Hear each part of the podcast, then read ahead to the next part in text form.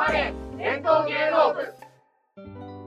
でもね、本当あの、今回のあの、ドラマって、あの、あの脚本があの、牛尾健太郎さんっていう方で、なんかあの、一応あの、ノーサイドゲームとか、あの、下町ロケットとか、ううんん、あそこの今一連の、あの、はい。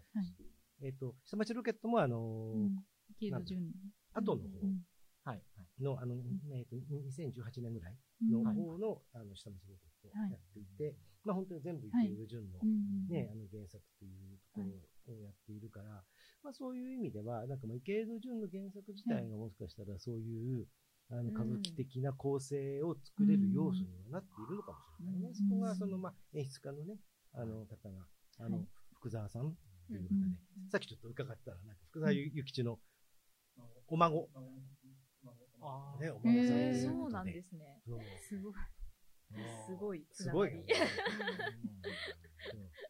だから銀行の描写が結構すごいとかさ。うん違うか。あ、なるほど。違う諭吉つながりで。はい諭吉つながりでね。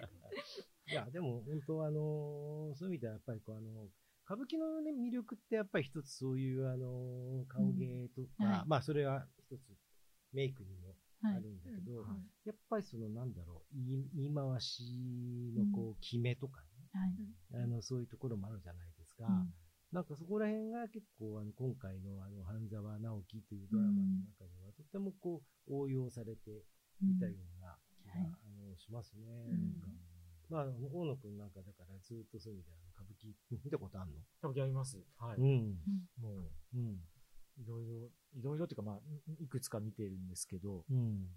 やっぱり、そうですね。きまあ、なんでしょう。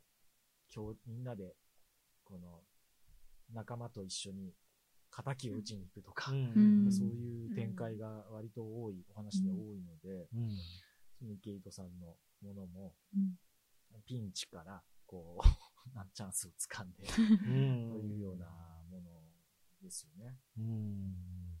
でも、あの、歌舞伎ってさ、はい。すごいのって、あの、普通あの、古典芸能とか、い。古典文化ってうん、他の国とか、まあ、ある意味、その、あと他の国じゃなくて、例えばその、クラシック音楽にしてもそうなんだけど、国の補助金っていうのがね、で、いただいて、うん。結構、うんやっぱ運営ははい。していかなきゃいけないってところなんですけど、歌舞伎ってさ、知ってます？実を言うと、ほとんど一応松竹がやっているって。うん。つまり一パブリックの企業がやっているようなエンターテインメントって、で、それで一企業がやっているのが世界無形文化遺産なんですよ。歌舞あ伎って。それって世界においては例がないという、もうなんかね、すごいんだなと思って。もう松竹すごいなとかってね、うん。本当あの、兄弟はというか、うん、思うんですけど、なんか、あの、そこがね、やっぱりその歌舞伎って、あの、あんまり国のその言いなりにはならないじゃないですけど、はいこう非常にこう、パブリックな反骨精神的なあところも、ああの、あるのかなっていうふうにね、うんなんか思って、なんかそういうのをこう、半沢を見ながら、なんとなくね、同じじゃないですか、ある意味。ね。うん。まあ一応バンクではあるけど、はい。うん、確かに。日銀じゃないし。そうーね確かに反骨、反骨、あの、歌舞伎って言葉自体がね、割とちょっとこう、あの、世間に反発してる的な部分の意味合いがちょっと含まれますもんね。そうだよねそういう芸、側面を持ってる芸能なのかなとう思いますよん。ね。ね。なんか本当にあの、歌舞伎って、やっぱりこう、あの、まあもしかしたら芝居という感じよりは、人を見に行く。はい。あの、ススター、スターを見に行くっていうような文化で、今回の半沢なんかも意外とストーリーよりも、意外とその顔芸をやる人たちの、その芸、芸を見るっていうので盛り上がっていたのかもしれないかなとかってね、なんか、あ僕なんか思うんですけど、はい。うん、そこら辺はどうですか？いやそう思います。あの、うん。まさに今そのスタートをされてる、えー登場人物たちが出てくる時だけは、うん。なんかちょっともう、見せ方が決まっていて、うんうんうんあの、な何か起きたって時に、まず声から登場するんですね。うんうんうんで、はっと見ると、えー奥から現れて、して、えー決め台詞っていうのが多かったかなっていう気がするんですよね。で、全然わーとかテレビの前の人が、まあ一応言って、うんで待ってましたっていう感じで、出ているなとやっぱ思いましたね。うーん。それはもう悪役、えー善役も関わらず、そうですね。どちらもうん出方がなんか決まってたような気がしますね。だから本当あの、あそこら辺のその歌舞伎的なものに、その本当対応する、はいあの、やっぱり劇場出身の人たちっていうのは、うんすごいなと思った。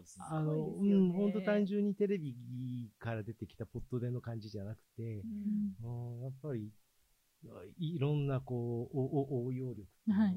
あの、対応力うんとかね、うん、思いましたよ、なんか。やっぱり、あの勢いというか、あのこう表現を、あの、応酬するには、ちゃんもう本当にレベルの高い人同士がやってないと、多分あの、すごく難しいと思うんですよね。なんか、大げさなものって結構映像で見せるのって難しいと私個人的には思っていて、なんか結構やっぱりこう舞台出身の人って映像で見るとちょっと大げさに見えるとか言われたりするじゃないですか。それをなんかこう不自然じゃなくなんか表現としてこう受け入れさせるうん技量をやっぱ持ってる人たちであって、まあそれをちゃんと演出しきったあの制作陣もすごい素晴らしいと思うんですけど、なんかそういうプロフェッショナル同士がこううまいことこう合わさってできた作品だから素晴らしいみたいなところもあるのかなっていうのはす。ごい感じました。うんまあ、あの、特に本当歌舞伎の人たちはやっぱりそこら辺の、こう、あうんの呼吸というのかな。うんあの、見られる側とうん。見る側の、こう、ここのポイントっていう、うんここで決めるとかね、うんそういうようなところっていうのが、やっぱ分かっているじゃないですか。うん。だから、見ている方も、うん。あのね、あの、なりこまやみたいな感じの、やっぱ声がうん。こう出るというか。うんいや、あの、オペラで言うとね、はい。あの、アリア歌い終わって、はい。あの、ここのタイミングで、はい。ブラボーとか、はいはいはい。ね、そういうのが出るのと全く同じような、うん、それが結構やっぱり今回、あの、テレビですごく、なんかあの、表現されていたのかなみたいな感じって、はい。うんやっぱありましたよね、なん確かに。かね。うん。え。ーでも、やっぱりこの、あの、半沢を見て、やっぱり、少なくても、僕、半沢直樹のおドラマに出ていた歌舞伎役者のうん歌舞伎は見てほしいですよね。そうですね。あうん 確かに。確かに確かに。ね。はいうん。私、あの、中車さんのステージ見に行った時に、まあうん、私見てないんですけど、まあ、大和田常務っていうのはすごく有名になってたじゃないですか。うん土下座してるシーンとかは、まあ、うんいろいろ、あの、ウェブとかに載ってたりして、知ってたので、なんで、その、えっと、香川さんが出てた、あの、嵐の夜にっていう新作歌舞伎を見た時にあの、悪役で出てらっしゃったうんんですよ。でそれ見た時に、わ、大和田常務だって思ったんですよ。なんか、あの、あ、でもなんかすごい、お、それを応用して持ってきたのかなっていう、うん。あの、側面もあるかもしれないなと思ったんですけど、なんか、あの、すごく、その、まあ、ドラマっていう現代のものと、うんその、歌舞伎っていうところが、なんかつなが、その役者さんによってつなげられてるなっていうのをすごい感じることができて、なんかそれはすごい、すごい印象に残ったんですよね。でもなんか、それってさ、あの、あの、シュワちゃんがさ、い全部ターミネーターの、他の映画見ても全部ターミネーターに見えてくるみたいな。まあ、実はロボットなんじゃないか。実はロボットなんじゃないかって。そう。そう。ね、あの、コマンドもさ、あの、ロボットだからこんなに強いとか、わかんなくなっちゃう。わかんなくなるみたいなね、感じの。そうですね。ね、ここら辺どどうですか？なんか。うーん、まあ、ぜひ見てほしいですね。ううんん、なんか、あのーうん、あそこで興味持っていただいて、で、なんか、例えば、中車さんだったら、あの、歌舞伎役者っていう顔の他に、まあさっきも話出てましたけど、まあこう昆虫オタクってところがあったりとか、あの、私結構基本的にその、この間、荒さん収録の時にもあのお話ししたんですけど、その結構、あの、俳優個人であの入るのも手ですよっていうことで、あの、初心者の方におすすめだですよっていうご提案をさせていただいてるんですけど、そういう意味でも今回はもういろんなタイプの、あの、はい、なんか歌舞伎俳優でもやっぱタイプっていろいろいらっしゃるじゃないですか。うんだから、まあ、あの、なんでしょう。だからいろんなタイプの方たちが結構集められて、半沢直樹に出演してたと思うので、なんかちょっとでも役で気になったとかでも全然きっかけとしてはありだと思うので、うん。うん、だからどうどういうこの人は舞台ではどういう顔するんだろうとかでそれでそのドラマの要素を自分で覚えておいて舞台見に行ってあここことここはリンクしたとかなんかそういう比較をやるのもすごい楽しいんじゃないかなと思って、うん。おすすめしたいなと思いました。ね、でもは、い。やっぱり、役者をね、見るっていうのがすごく重要じゃないですか。うん。はい。なんか僕本当はあの、もし、あの、見たことない人いるんだったら、あの、なんだろう、歌舞伎じゃなくても、あの、うん。例えばあの、海老蔵？あれ今、うん。えー、團十郎？まだ海老蔵ですね。はい。うん。海老蔵のやっぱり芝居とか見てほしいなとかってうん。思うし、はい。あと、えーと、幸四郎さん、えー今、白鵬さんか。はい。うんとかの別に現代劇でもうん。いいんですけど、そういうのから見て、はい。一応彼らが、その、うん出ている、うん。特に歌舞伎座で出ているものをやっぱり見てほしいですね。まあもちろん他いろいろ、うん。あの、あるけど、あのー新橋演舞場とか、うん。いろんなところあるけど、やっぱりはい。こう、歌舞伎座、はい、ちょっと一回本場でやっぱりうんきっちり見てもらいたいなっていうのはありますよね。あれ、。徳間健吾さんなんですよね。新しい。ああ、のはい、歌新歌舞伎座ね。はいそうそうそうそう。うん改改装後というか。そう、改改装後 はい。うん。ね、歌舞伎座もなんか、あの、新歌舞伎座もいろいろね、あったみたいですけど、ね、ねなんか歌舞伎座の呪いみたいなね、なんかあの、立て帰ると有名な役者が5人死ぬみたいな、5ね。人死ぬとかね。そうそういう話があって、うん新歌舞伎座もね、なんか有名どころ皆さんちょっと亡くなっちゃって、まああんまり笑顔で言うような話じゃないんですけど、うんまあなんかそういうあの背景的な知識とかね、うんあの、そういうのも調べてみられると面白いかな。と思います。やっぱなんかあの、オペラを、うんあの、やっぱり結構あの、それが、あの、言葉がわかるわからないとか、うん。音楽知ってる知らないってこと全く関係なく、やっぱりウィーン行ったら、ウうん。ィーン国立歌劇場というところで見る、うん。まあ、ミラノ行ったらやっぱりミラノスカラ座うん。ではい。見る、うん。まあそのパリに行ったらやっぱりうん。オペラ座のあの、はい。ガルニエね、うん。あの古い方で見るとかってはい。いうのって、うんもうやっぱりその数百年のうん。こう、はい。歴史の、なんていうかな、もう壁に結構音楽とか、はい。い、ろんな観客の歓声とか、うん。そういう文化というのが染みついているっていうのがあるじゃないですか。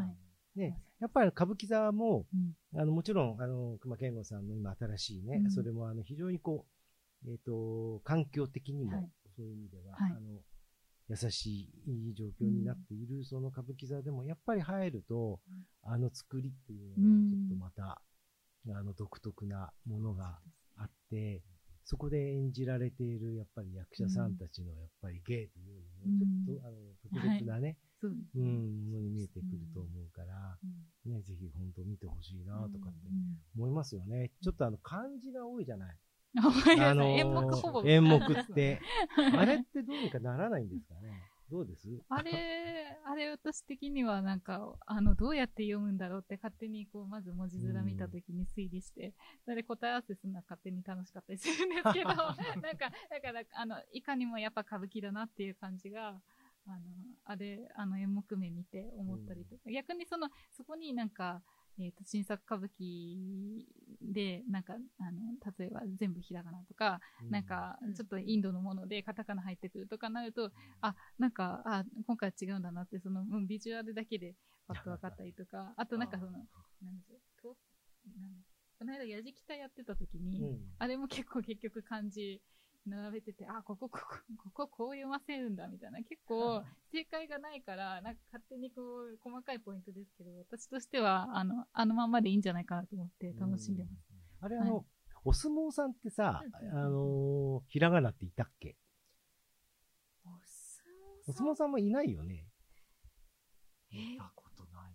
多分、あの、全部漢字ですよね、なんか。うんねかなと思いますね。だからあの漢字の、ああの、こう、迫力って、すごいよね。はい。なんかあの、お相撲さんのあの漢字っていうのは、なんかあの、わざと、要はあの、大入りというのうん。をその祈願をして、はい。あれ、ああいう、なんていうか、し書体鑑定みたいなやつで、うんはい。一応あの、はい。書いてるっていうのがあっはい。て、一応歌舞伎も、なんかはい。同じはい。みたいですね、はい。なんかね。白、白いところがあんまりはい。あんまりないという。余白がないようにそう。っていう。そう。だから、全面に全部いっぱいいっぱい。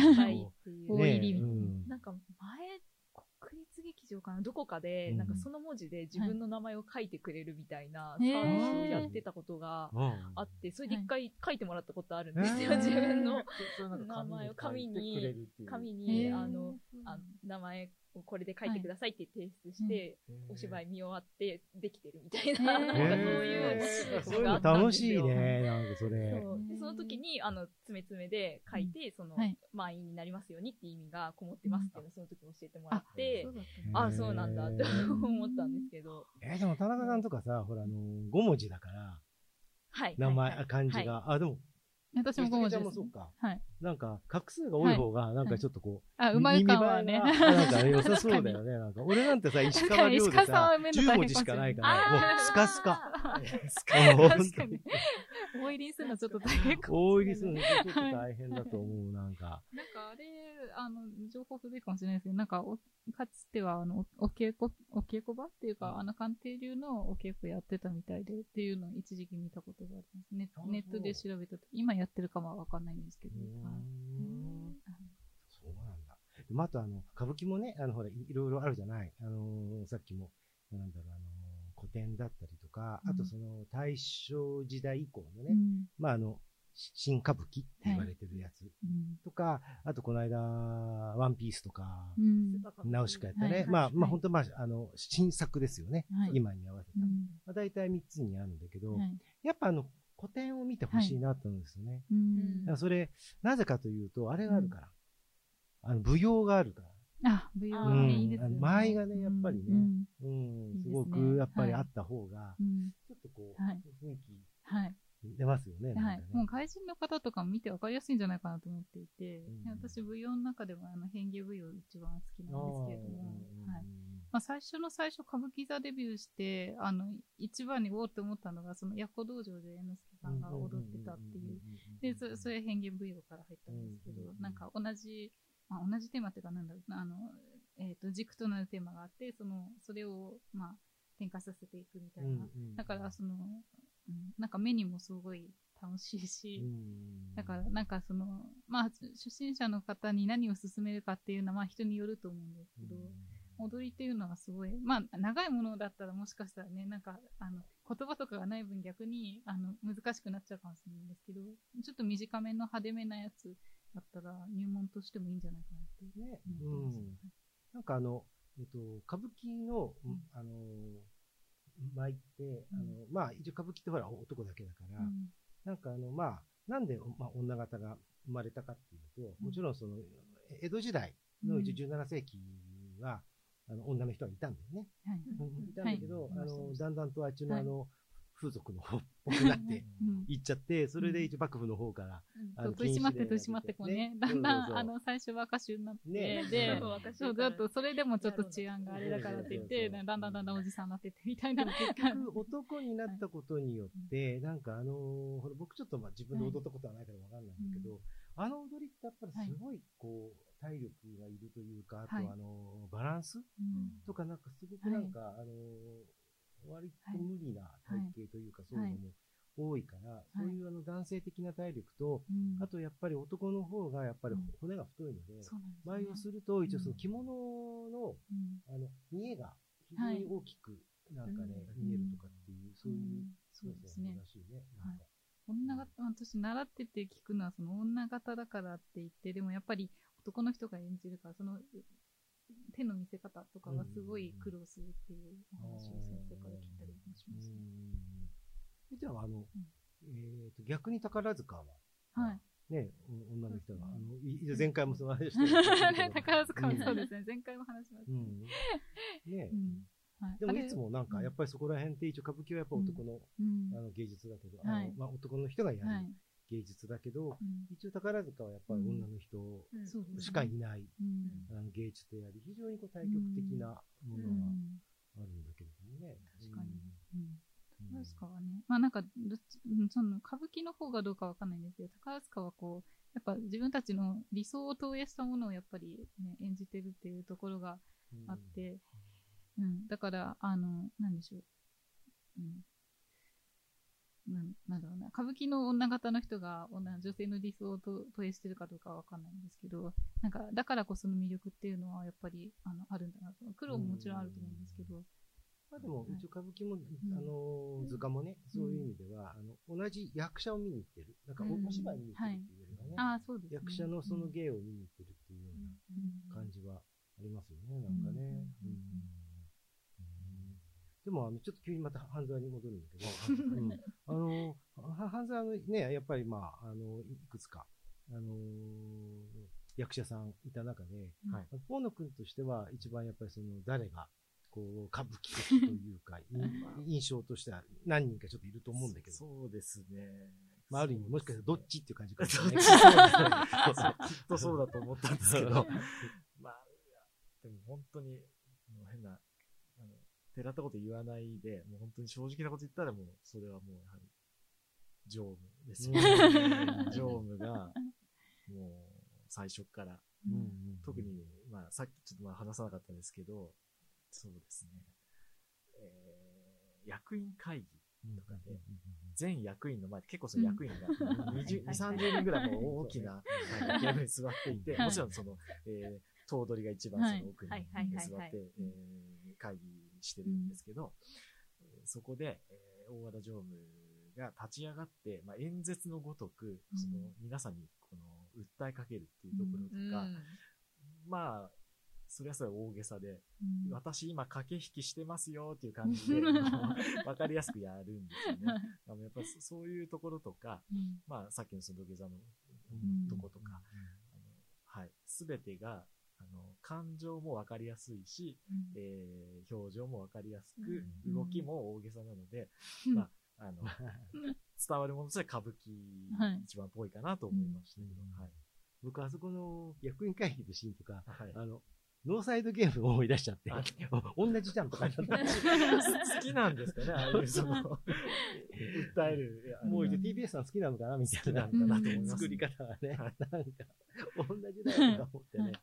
本当。ただ、あの、あの、あそこの役員会議のシーンもそうなんだけどさ、はい。やっぱりさ、あの、意外とみんな言わないんだけど、あの、北王子金也がね、うん。やっぱりあそこはね、僕はね、素晴らしいなと思って、うん。あの、本当あの、時代劇はい。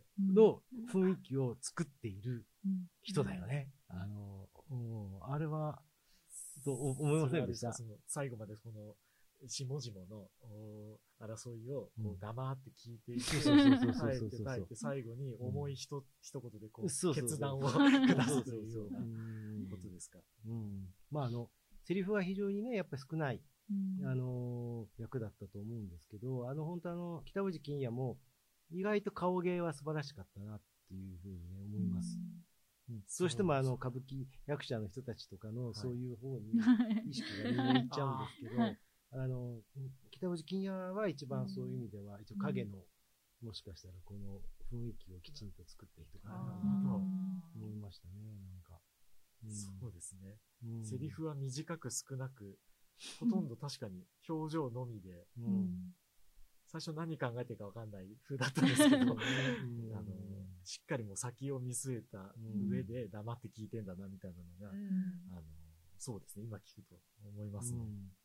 うん。ある意味、本当あの、あの、生と同の中で、あの、三角関係、あの、だから、和田常務と、あの、ほら、えっ、と、対立した、えっ、と、えっ、と、えっ、と、古田新太さあんれじゃなくて、えっ、と、もえー、常務、常務。えーあ、専務か。専務、うん。き、き、えっ、と、木田専務、木戸専務。団体あ、安そうそうそう。そう、はい。あの、旦那さん。との、割とこう、あの、旦那さんと、その、えー香川さんも、うんまあ、ある意味、同同の部分、まあ、ちょっとこう違うけど、その中で結構、この三角形の頂点としての、北尾路金也、この、あの構図っていうのは、すごくしっかりしてて、面白かったなとかってね、思いましたね。うん、ある意味とっても数学的な構図の中で、そこの中で結構あのー、坂井正人が、こう、まるで、えー原子のように、あの、はい。いろんなところ、ポンポンポンなんか動いてるみたいな。あ、なるほど、そうです。ね。感じのなんかね、うん雰囲気に見えましたね、なんかね。うん。でも実際、あの、本当今回も、ある意味、あの、まあ、半沢さん自体が、そういう意味ではあれですか、なんだっけ？えっ、と、自分の家の、あの、家業を銀行に潰されて、はい。その復讐のために、まあ、銀行マンになるということでしたよね。はいうん。で、それで最終回でね、それであの、香川照之が、うんまあ、あんなのその潰れ、あの、潰した方が良かったんだと。うんで、まあ、じ自分はそれには一応後悔はしてないみたいなことを結構言うんだけど、あの、僕その1回目を見ていないので、あいあの第一シリーズを見ていないので、それはやっぱそういうお話だったんですか？もう完全に、うんあの、そうです。最後に、えー、まあ、宿敵大和田常務に、うん。謝れと。うん。えーああなたがうちをめちゃくちゃ、めちゃくちゃにというか、あのうんえー自分の父親をうん苦しめたので、それをしっかりと詫びろそ。しかもうん結構みんなの見てる前で、うんえーしっかり土下座なさいということで、詫びろーっていうのをまあやるわけなんですけど、それで、そこで、まあの土下座なんですあ、はね。いなるほうどん。ただやっぱりそ、そこまでやっちゃった手前、えーっと、最後の最後で、えーっと、頭取から出向を命ずるっていうところで終わる。っていううん。そうだね。今回に続くっていうことなんですけど、なんか繋がってる。ん。ですよね。はいそれってなんかさ、あの、ハゲタカに似てない？なんか。あのー、えーっと、あどこでやってたやつでしたっけ？えーと。金融そそうですね。うん。なんかね、はい。なんか、ちょっと僕今、う、うろ NHK さん。そうですね。ん。NHK さん。ね、なんか一瞬今思ったりとかしたんですけど、なんでしょうね。やっぱちょっとなんか、そのモチーフとして何かあるんですかね、その。うん。でも、そこら辺もなんかさ、非常にこう、あの、なんだろう。設定は歌舞伎的だよね。なんか。完全懲悪と仇討ち。だそう本当はあのうちですよね、ある意味。時代物うん完全。懲悪も、うんしかもなんかその、悪役が悪役前としてるというか、なんか完璧な悪役みたいな感じするじゃないですか。なんか今のドラマってもうちょっとその悪役の中も、うん。あの、もうちょっと人間的なところを描いたりとかっていううん。もうのを結構することが多いのかなって思ってるんですけど、なんかそのうん。悪役に振り切っちゃうみたいうん。な、なんかみんなが求めている悪役をやるみたいな、なんかそういう、はいせそういう世界観というか、なんかね、そういうところもあるのかなっていうのはね、ちょっと思いました。うんうんうん ね、だから実際なんかあの、うん。やっぱり、ある意味、あの、歌舞伎の一つのこう、テーマであるね、まあその、うん。なんだろう、中期とうん。愛憎劇はい。という、なんかそういうあの、うん。ものってあると思うのね。うん。だから、なんか本当あの、その、半沢のその、なんだろう、そういう復讐であるとか、うんあとは、こう、まあ、非常に中心蔵的なね、なんか意味合いというのがすごいあるし、うんうん、なんか、これと同じような歌舞伎って、だから、なんか、はいなかったっけとかってさ、思ったりさ、うん。まあ、やっぱりあれだよね。うん、そこの中心蔵だよね、なんかね。うん。ああ、中心部そうですね。そうそうそう要素が入ってるっていうところで言うと、うんそうですよね。そうだよね。うん。だからね、なんかね、本当あのーこういう、憎しみというの、うんうんそういうのとか、なんかあとあのー我慢しなきゃいけないとかさ、うんはいなんかさ、そういうのって非常にこう、歌はい舞伎にとってもこう、はい重要な ところって、すごいたくさんあるじゃないですか。徳とされるような。そうはいそうそうそう。うん。なんだろう、こう、あのーね、あの、ほら、なんだっけ、えっ、と、天皇のね、子をね、守るために、一応その自分の子供のさ、一応首を結構さ、こうあのー差し替えちゃうとかはいね。。はうん、で、それでこううん、中、忠義、あの、うん自分なりのこう、忠義を尽くすとか、うんなんかそういうのはい。うんうんねね。ああるよね、なんかはね。うん、素敵な。う んまあ、ある意味素敵な。う んそうそうそうそう。うん。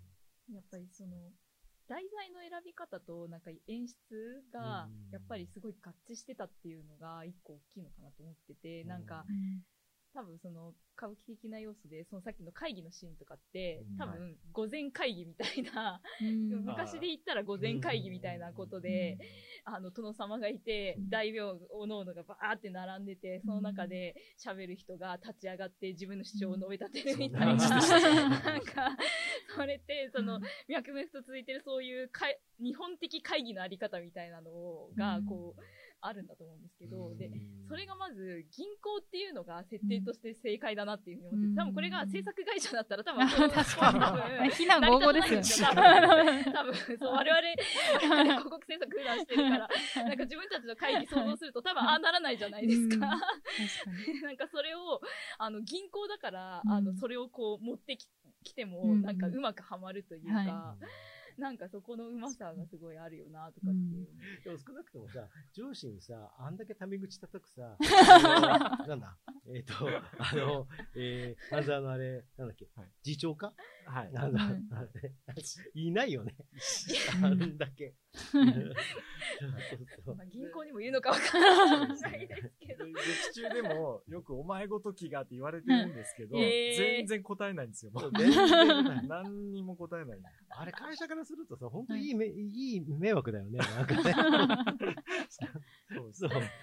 もうね、そう思うよ。まあ、だから、まあ、そこら辺がその非現実的なね、あうん。そうです。あのところは結構なんか、いいのかもしれないけど、ただほら、なんかあれってなんだっけ、えっ、えーと中、中央銀行と、東京中央、えっと、旧、あ今、そのそううん。舞台となる東京中央銀行っていうのは、うん。えっと、もともと2つの銀行が合併してできたもので、あー。それぞれ旧、旧なんとか銀行。で、もう片っぽの旧なんとか銀行。この2つが完全にその派閥というか、うん。まあ、争いがまだ続いていてっていうな内事情があった。はいはいはいはい。中で、えーっと、みんなで一緒に会議をしているっていう。うん でもなんかあの、いろいろあの、大学の同期からね、うん。なんかいろいろやっぱりこう、銀行の、銀行マンたくさんいるから、はい。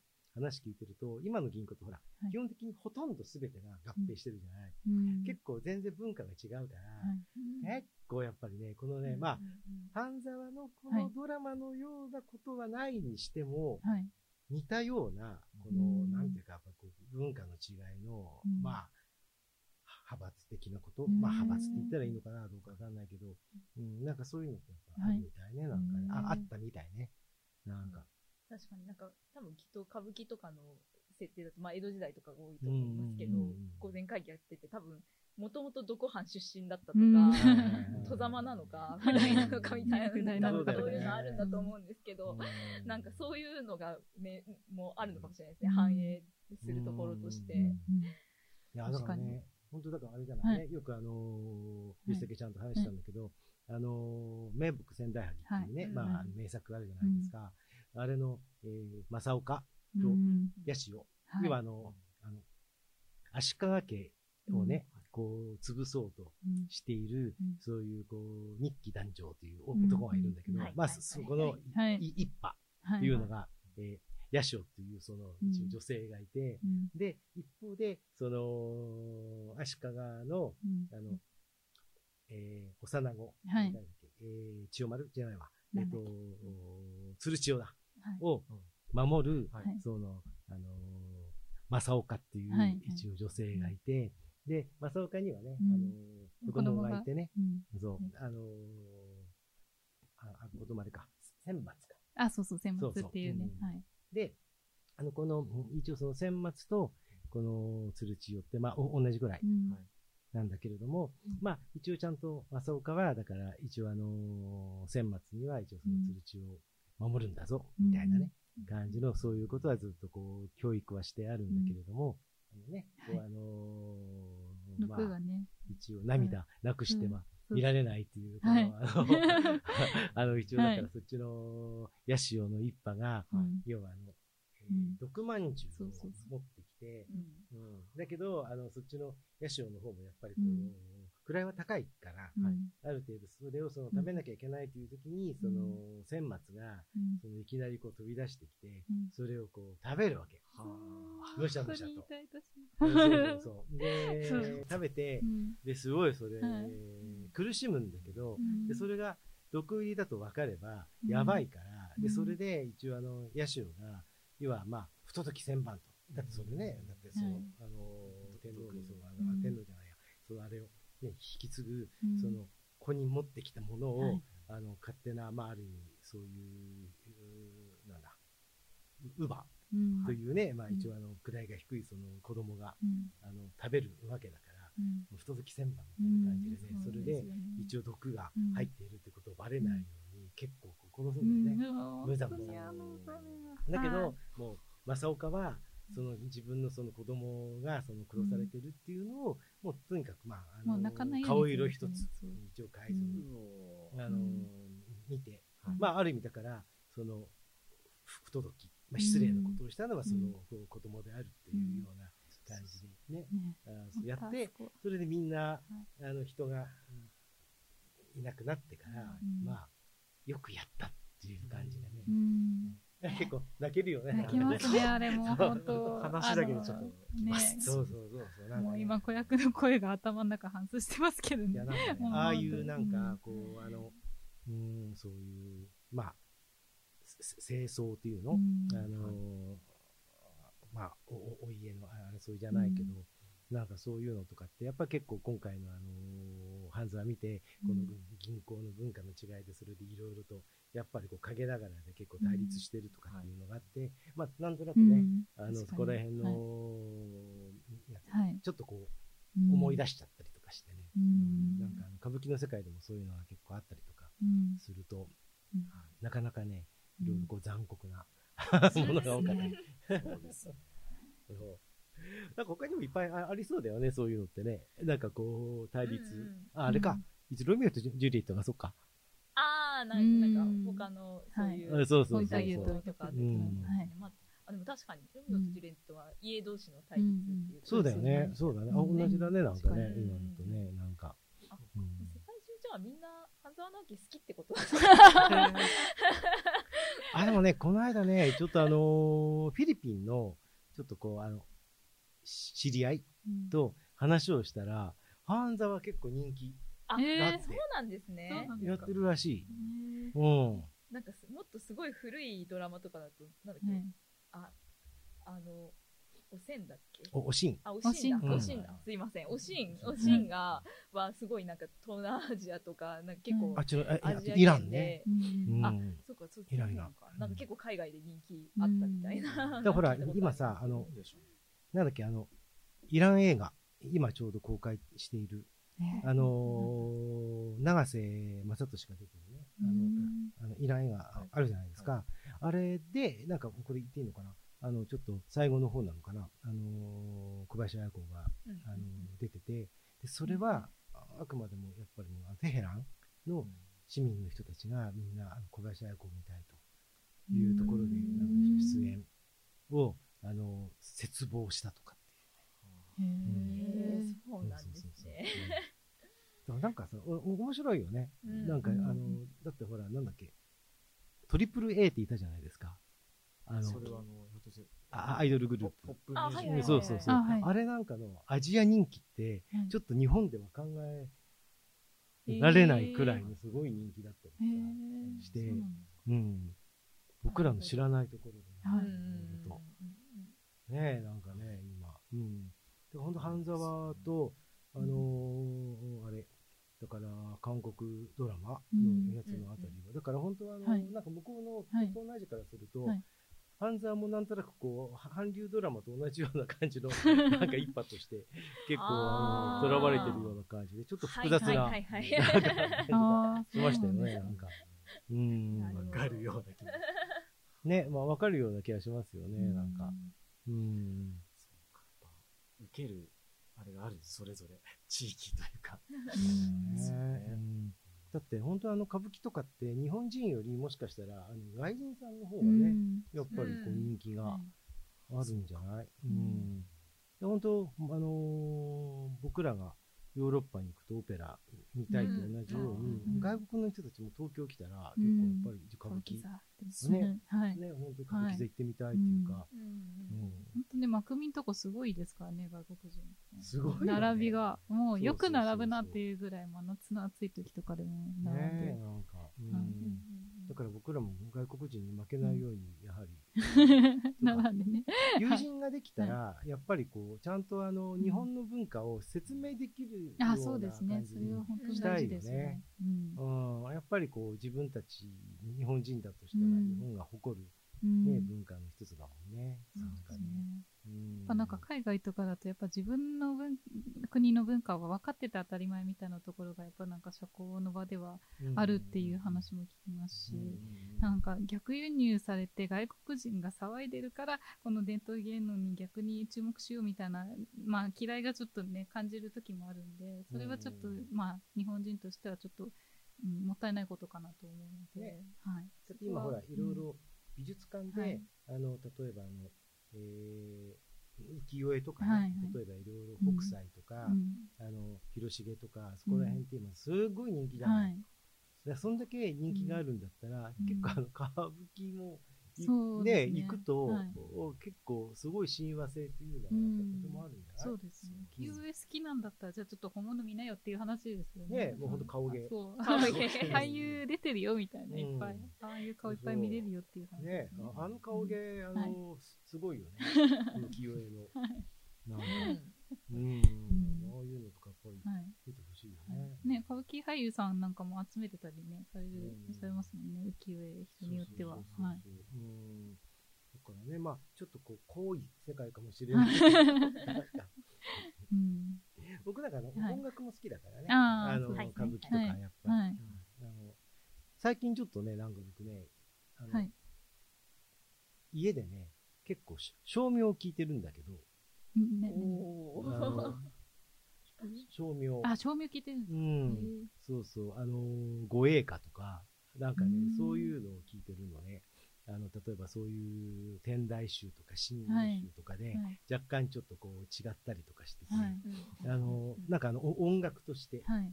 結構聞いてると、うん意外と落ち着くんだけど、ただね、なんかね、あの、本当あの、歌舞伎のあの、ああそこの音楽もね、あの、まあ、あ、はい。長唄をはい中心とする、はい。あそこら辺もすごい結構、はい。あの好きで、なんか和物ってさ、はい。結構やっぱ落ち着くようね。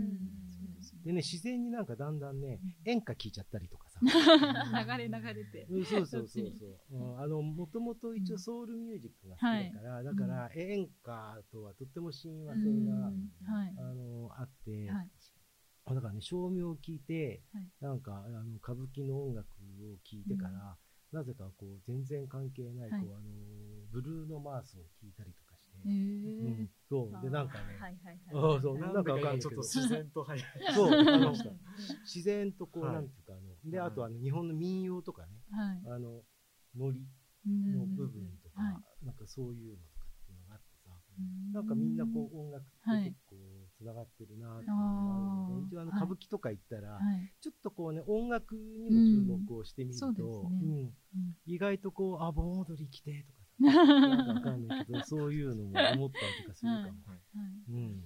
確かに。まず、個人的なあの意見ですけど、なんかその、単単純にリズムで聴くとか、なんかこう、華やかさを見るとか、なんかやっぱ日本、特に日本人だと、うんどうしても、こう、理解、理解しなきゃみたいな、うん。ところが出てきちゃうたりするじゃないですか、はい。言うても日本語だしみたいな、なんかなんかそれで理解できないとかってなってくると、なんか苦しくなってはいきちゃうから、うん。もう単純にもうこのリズムを楽しもうとか、うん。もうとりあえずすごいわ華やかだすごいぐらいの、うん。なんかあれでもなんか全然いいと思ってて、うん。なんかそういうところからなんかはい。いろんな人が入ってきてくれると、うん。なんかもっと広がるのかなとかっていううのはちょっとん。思ったりしますね。。もう完璧に。接してみたいよねん。接してみたいよね。そうですね。もう一回で理解できるわけわけはないって思って入った方がいいのかなと思って、なんか、だって伝えるのにやっぱ何百年かけてやってきてる芸で、で、まあ、あの、やってる人たちだってそのぐらい時間かけてやってるんだから、その見る側が一遍で見てわかるわけがないって思って見ちゃった方が、うん、なんか何でもいいんだと思うんですよね、入り口って。うんうんでも今日のテーマのじゃあ1000倍返しとは一体はい。そうですね。なんと、何倍も返してない感じ。えでも、はい。い。ろんな、あのー一応別の方向からい、なんか結構1000倍返しはあったんじゃないですか？あ歌舞伎の魅力っていうところはすごい、あの、ね、多方面からいけたんじゃないかと思いますけどね。うん。まあ、うんはい。はい。あの、なんかせっかくのチャンスなので、やっぱ半沢直樹の熱冷めやらぬうちに、あの、ぜひ皆さんに、あの、なんかきっかけとして、あの、見に行っていただいたりとか、今なんかまあ、荒さ女子部の方でも話しましたけど、あの、舞台の歌舞伎はもちろんのこと、まあ、配信もやってますし、だから、まあ、シネマ歌舞伎もね、あの、行こうと、はい、そうそうそう、そうなんです。あとなんか、裏話的なこともね、や、配信してたりするんで、なので、なんか、いろいろその、まあ、敷居が高いと思い込まずに、こう、こうちょ、ちょっと探してみると、まあ、手頃なところでいろんなコンテンツが見つかるので、ぜひ、皆さんに見ていただきたいなと思います。皆さんご感想ありますか？本日の収録を終え、初参加の大野さんいかがですか？いや、僕、自分楽しみつつ言い切りましたけれども、はい。語りきれてないことがないですか？半沢直樹も。うはい、もう満足でございます。はい。あちなみに、あの、あの、半沢直樹に出てきた、あの、よく出てきたあの、居酒屋さん、はい。あの、恵比寿にある上越安田っていうところですけど、行ってきましたけど、美味しかったで。す。本当ですか？美味しかった情報。美味しかった情報でした。すみません。重要ですね。はい。ひこさん。どうですかそうですね、なんか、そう、私、あの、今回も含めて、今今月の収録何本か聞かせていただいてるんですけど、はい。なんか、結構、その、まあ、古いものと新しいものをどうこう、はいうまく掛け合わせて、それを、あの、新しい伝統としてこう、はい。昇華させていくかみたいな、の話されてる回結構多うん。くて、そうですね。もしかして半半沢直樹ってなんかそういうのの、なんかなんだろうなヒントのいなんかちょっと一部を持ってるドラマだったりするのかな、みたいなところはちょっと思いました。なんか私的にはなんか、ああいう演出にしようっていうのをいつ思いついたんだろうなっていうのはすごい、プロダクションのはい。すごい気になるんですけど、目線ですね。はい。いごめんなさい、だから戻しちゃうようであれなんですけど、え 1, 1より2の方がやっぱり大げさになってたっていう感じなんですか、はい。あやっぱり。うん多分1の時はになんかこうこの演出がいいんだってことに多分気がついたんだと思うんですけど凝縮し始めた。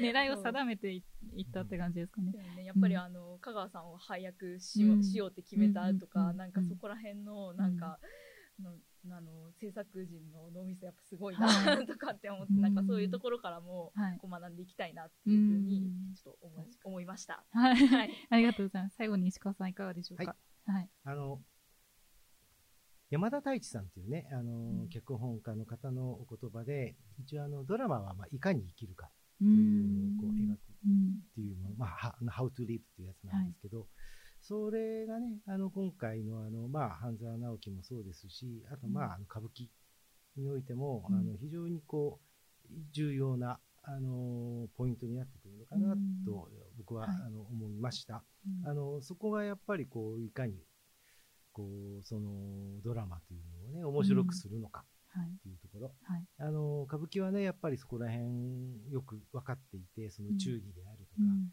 その愛、愛、憎しみうんであるというのをちょっとこう、大げさに表現するはい。というところ、あの、まあ、ある程度、スタイリッシュに表現をするというところが、はい。今回のもう半沢直樹にもとてもこう生かされている。うんだけど、ストーリーとして、その主人公たちがやっぱりこう、how to live、いかに生きるかっていうのを、うん。こう、非常にこう、しっかりと描いたものであることに関しては、うん。まあ、両方共通しているはい。ということで、ぜひ、あの、この半沢でファンにな人は、はいはい。あの、歌舞はい伎の方でもちょっと見てほしいなと。はい。特に男性だな。はい。なんかやっぱりこう男は、いかに生きるべきか、という感じのね、はい。ところは結構ね、はい。ありますね。はい。ぜひお願いしたいと思います。じゃあはい。最後にあのお知らせをさせていただきます。